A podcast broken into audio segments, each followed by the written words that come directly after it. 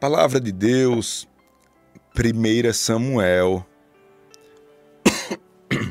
Desculpa, 1 Samuel, capítulo 2. 1 Samuel, capítulo 2, verso de número 4. Diz assim o texto sagrado. O que nós vamos ler aqui é parte da oração de Ana. Ana foi uma mulher que sofreu muito, você vai entender daqui a pouco, lembrar da história dela. Mas agora ela chega num momento de glória, vamos dizer assim. Um momento em que ela ela externa toda a sua alegria porque Deus fez um milagre na sua vida. E ela diz assim, ó, verso 4. 1 Samuel, capítulo 2, verso 4 o arco dos fortes foi quebrado, e os que tropeçavam foram cingidos de força. Os que antes eram fartos se alugaram por pão, mas agora cessaram os que eram famintos.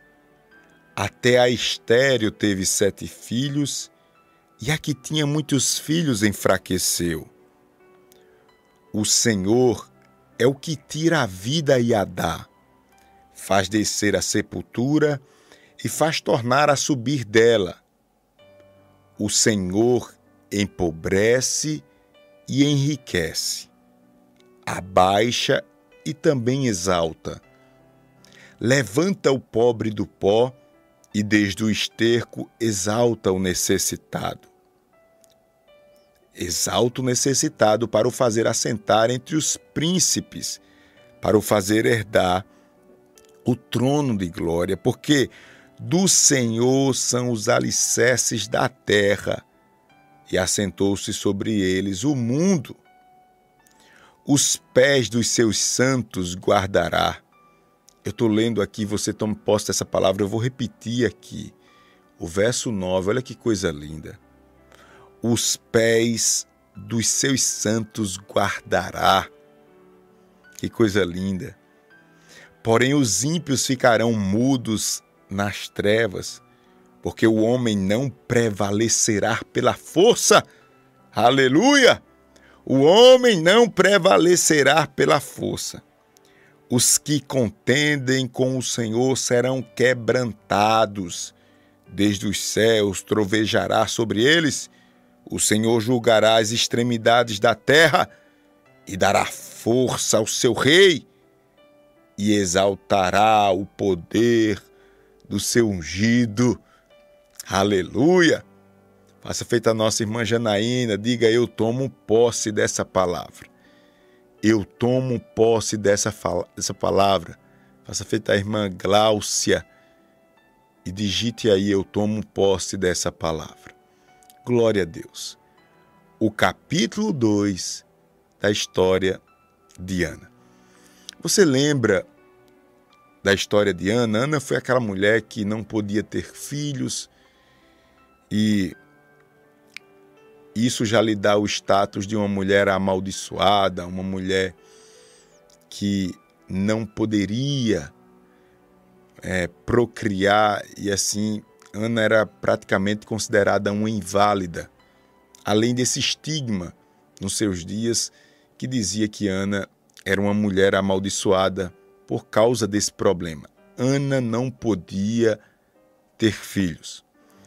A irmã está pedindo aqui para repetir 1 Samuel capítulo 2, é onde está o texto que eu li, a partir do verso 4. Continuando.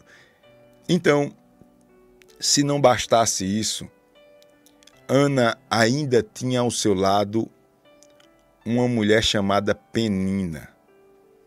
Penina era a sua adversária. Veja bem, e quando a gente olha para a nossa vida, irmãos, a gente vê algumas peninas sim.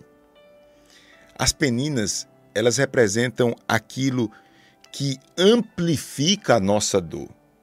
Peraí, eu já sei, eu já não posso ter filhos, eu já tenho o status de amaldiçoada. Eu sei da minha situação, não é boa, pastor Júnior. Mas, pastor, ainda tem essa infeliz aqui. Né? ainda tem essa situação que parece que joga para a plateia toda a minha situação, pastor. Eu sei que Deus providenciou essa palavra para falar com você. Mas Deus, Ele coloca no meu coração uma palavra de esperança para você. E essa palavra é que esse processo vai passar. Ele vai passar e você se tornará uma pessoa muito mais agradável, muito mais moldada.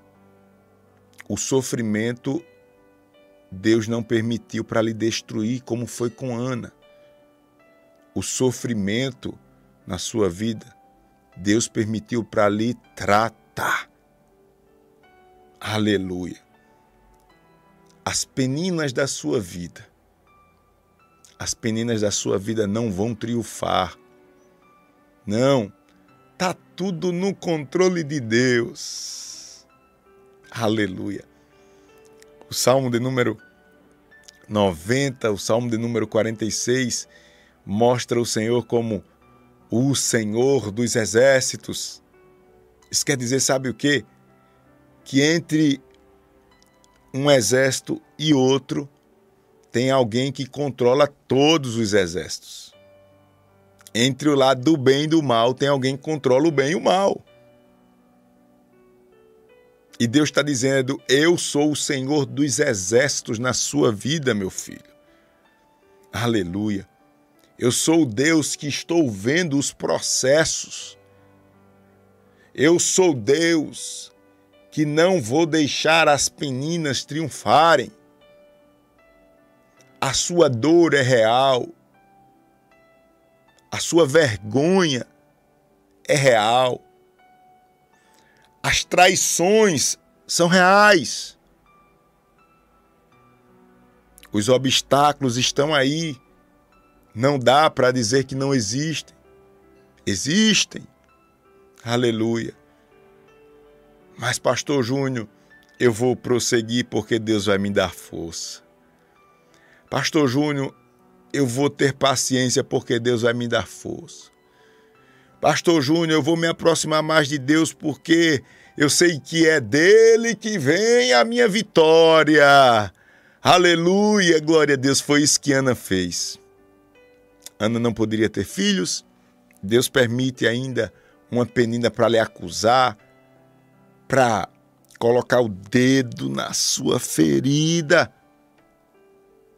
Mas Ana não perde o foco e ela vai buscar ao Senhor. O que você está fazendo agora? Você podia estar se lamentando, você podia estar murmurando por aí, você podia ter dado as costas ao seu Deus e às coisas sagradas, mas olha você aí. Você parou para ouvir a voz de Deus e disse: Deus, usa o pastor Júnior para falar comigo e Deus está falando com você. Você está se aproximando mais de Deus, mas é necessário um compromisso maior. Ana dá esse testemunho no capítulo 1. O capítulo 1 da vida de Ana, ele não é só de sofrimento, mas também é de entrega e quebrantamento a Deus. Você não pode deixar jamais de buscar o Senhor nesses dias difíceis da sua vida. Você não pode jamais recuar. Você jamais pode olhar para trás. A palavra do Senhor diz que aqueles que põem a mão no arado não podem olhar para trás. Pastor, eu não tenho mais ânimo para ir para a igreja. Você vai sem ânimo. Pastor Júnior, eu já não tenho mais fé para orar. Você vai orar sem fé. Por que o senhor está falando isso, pastor? Porque você precisa ser mais resistente do que nunca. Você precisa entender que outras coisas você pode deixar de lado. Mas o seu contato com Deus, não. Você está vivendo o capítulo 1 da sua vida, o capítulo 2 está chegando. Mas o texto sagrado revela Ana no capítulo 1 da sua vida, não só sofrendo, não só chorando, mas buscando ao Senhor no templo. É tempo de buscar ao Senhor com mais disciplina, com mais compromisso. É tempo de se envolver com a sua igreja. É tempo de ser um dizimista fiel. É tempo de usar a verdade em todos os momentos da sua vida, quer no trato com a família, quer vendendo, quer comprando. Quer seja na faculdade, no colégio, é tempo de atrair a luz de Deus mais do que nunca para a sua vida, porque você tem uma penina, você tem alguém que amplifica a sua vergonha, você tem opositores, você tem inimigos ou pessoas que se fazem seu inimigo. Você tem ao seu lado pessoas que torcem para que você caia, seja destruído, não seja tolo, não seja inocente. O diabo coloca no coração de pessoas o seu mal. E é hora de se blindar.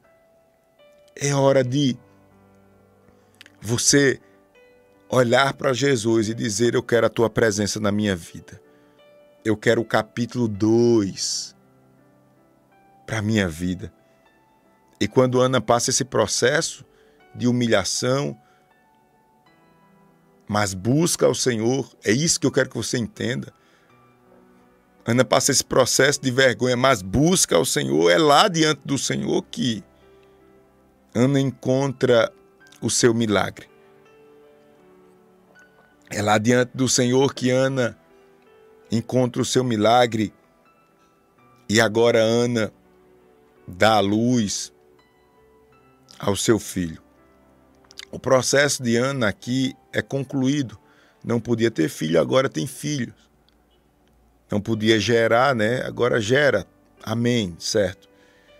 Quando Ana passa esse processo todo que eu tentei mostrar aqui de forma rápida para você, humilhação, desprezo, inconsequência. Meu Deus. A mulher estava destruída. Ana agora recebe de Deus uma dádiva, o seu ventre começa agora a ter saúde, ela dá luz. Pronto. Amém, glória a Deus. Pois bem, agora você vai ver uma mulher que passou um processo muito amargo dizer que vale a pena. E para dizer que vale a pena, ela escreve assim, ó: O arco dos fortes foi quebrado, e os que tropeçavam foram cingidos de força. Deus manda lhe dizer, olhe para mim aqui, que ele vai usar a sua fraqueza. E da sua fraqueza, ele vai tornar força, ou da sua fraqueza vai sair força. Deus está falando para você: não seja covarde. Não é porque você não tem, não é porque está faltando ou você não vê uma saída. Deus está dizendo: da fraqueza eu vou tirar força, porque é a palavra de Deus que nos garante. O arco dos fortes foi quebrado e os que tropeçavam não tinham forças foram cingidos de forças. A força de Deus está chegando na sua vida e o nome dele vai ser glorificado. Quem não tinha força recebeu força. E quem tinha muita força enfraqueceu. Ana está dizendo: vale a pena Vale a pena passar os processos da vida. Vale a pena chorar no altar do Senhor. Vale a pena você demonstrar seu compromisso quando você não vê sentido. Vai chegar a hora que você vai ver que tudo fez muito sentido na sua vida. Faltam dois minutinhos para a gente orar. Eu peço a você que compartilhe e compartilhe porque dois minutinhos eu vou orar com você e eu preciso alcançar mais famílias com essa oração. Eu preciso alcançar mais pessoas com essa live. A gente vai orar pelas famílias, pelos casamentos, pedindo porta de emprego, apresentando especialmente as famílias. Dois minutinhos. Mas eu quero que você entenda o que Deus vai fazer na sua vida. Eu quero que você entenda o que Deus vai fazer. Primeiro, Deus vai mudar, usar, usar a sua fraqueza. Deus vai usar a sua fraqueza. Você não está entendendo, não. Deus vai usar a sua fraqueza. Diga amém. Outro ponto aqui que me chama a atenção é o verso 5. Ana, depois da vitória, ela diz que quem tinha muito agora não tem mais nada. E quem não tinha nada agora tem muito. Oh, Deus amado. E ela diz assim, ó, nas palavras de Ana: Os que antes eram fartos, antes eram fartos, se alugaram por pão, mas agora cessaram os que eram famintos. Até a estéreo teve sete filhos, e a que tinha muitos filhos enfraqueceu. Aleluia, glória a Deus. Deus vai mudar a história. Quem está embaixo vai para cima, quem está em cima vai para baixo. Quem não podia ter filhos vai ter filhos. Quem quem podia ter muitos filhos agora se resume a nada, porque irá enfraquecer. Deus está dizendo através dessa palavra de forma muito simples e direta: Eu sou Deus de mudança. Eu tenho prazer de mudar o rumo das coisas. Eu tenho prazer em usar as suas fraquezas para confundir os fortes na terra. Você está agoniado, mas você não sabe. Você esqueceu que Deus é Deus, rapaz. Você esqueceu o que diz Ana no verso 6. Eu às vezes esqueço disso também. E quero me aperrear. E fico nervoso. E fico com medo. E fico agoniado da vida. Mas Ana está lembrando a gente, ó, uma coisa básica. Que Deus usa as fraquezas, que Deus faz prosperar aquilo que não tinha condições naturais de prosperar. Mas Ana lembra algo muito básico, mas muito poderoso aqui, para a gente orar. Ela diz que o Senhor tira a vida e a dá. Nós esquecemos isso. Nós esquecemos que Deus tem o poder da vida. Deus tem um interruptor que liga e desliga. Você precisa entender que Deus, ele tem um controle de todas as coisas. Deus tem um controle do coração de pedra, você sabia? Tá tudo no controle de Deus. Vai chegar o dia do ponto final. E no dia do ponto final, eita Deus grande, eu quero estar tá vivo, Senhor. Se o Senhor puder me dar graça, eu quero estar tá vivo, sã e lúcido. Lúcido e sã é a mesma coisa, né? Eu quero estar tá lúcido. Eu quero estar forte para ver o ponto final. Eu quero estar forte, vivo eu quero estar bem atento, porque eu vou estar presente no ponto final. Deus está dizendo: eu sou dono do ponto final. Sou eu que transformo o coração de pedra em coração de carne. O problema é que você está vivendo como um incrédulo. Um incrédulo. Você não crê, você acha que Deus esqueceu de você e que você agora está tomando conta da sua vida e tem que resolver tudo. Não. Peraí. Peraí. Deus está dizendo: eu sou dono da vida e da morte. Eu faço descer a sepultura e faço tornar a subir dela. Outra coisa básica para a gente orar, e quem quiser fazer já seu pedido de oração, faça, porque eu vou terminar aqui já vou orar. Tá certo? Quem quiser fazer seu pedido de oração já vai fazendo. que já são 9h45. Para você dar um glória a Deus bem forte aí. Digitar um amém bem forte. Olha o que a irmã Ana lembra para a gente.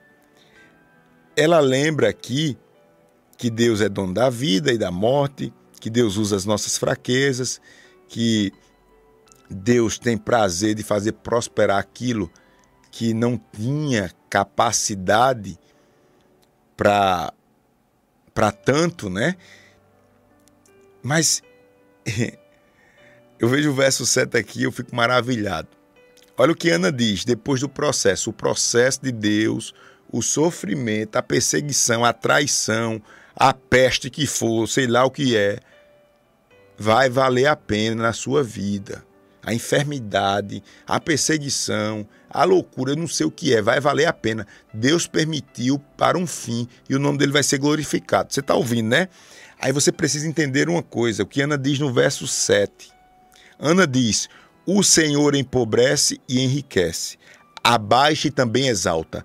O Senhor, receba essa palavra. O Senhor empobrece e enriquece, abaixa e também exalta. Verso 7, 1 Samuel capítulo 2. O Senhor empobrece e enriquece. O Senhor abaixa e exalta, exalta e abaixa, empobrece e enriquece. Você está entendendo? Descanse no Senhor. Se preocupe só em se aproximar mais de Deus, em se santificar em viver na verdade, amar a verdade. O resto Deus vai colocar no seu devido lugar. Você está ouvindo? Se preocupe em santificar sua vida. Se preocupe em ser mais fiel a Deus. Se preocupe em viver pela verdade, amar a verdade. O resto Deus vai fazer porque Ele é dono do dinheiro.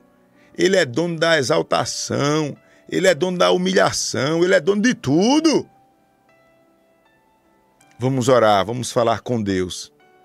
O capítulo 2 da sua vida vai chegar. Vai chegar.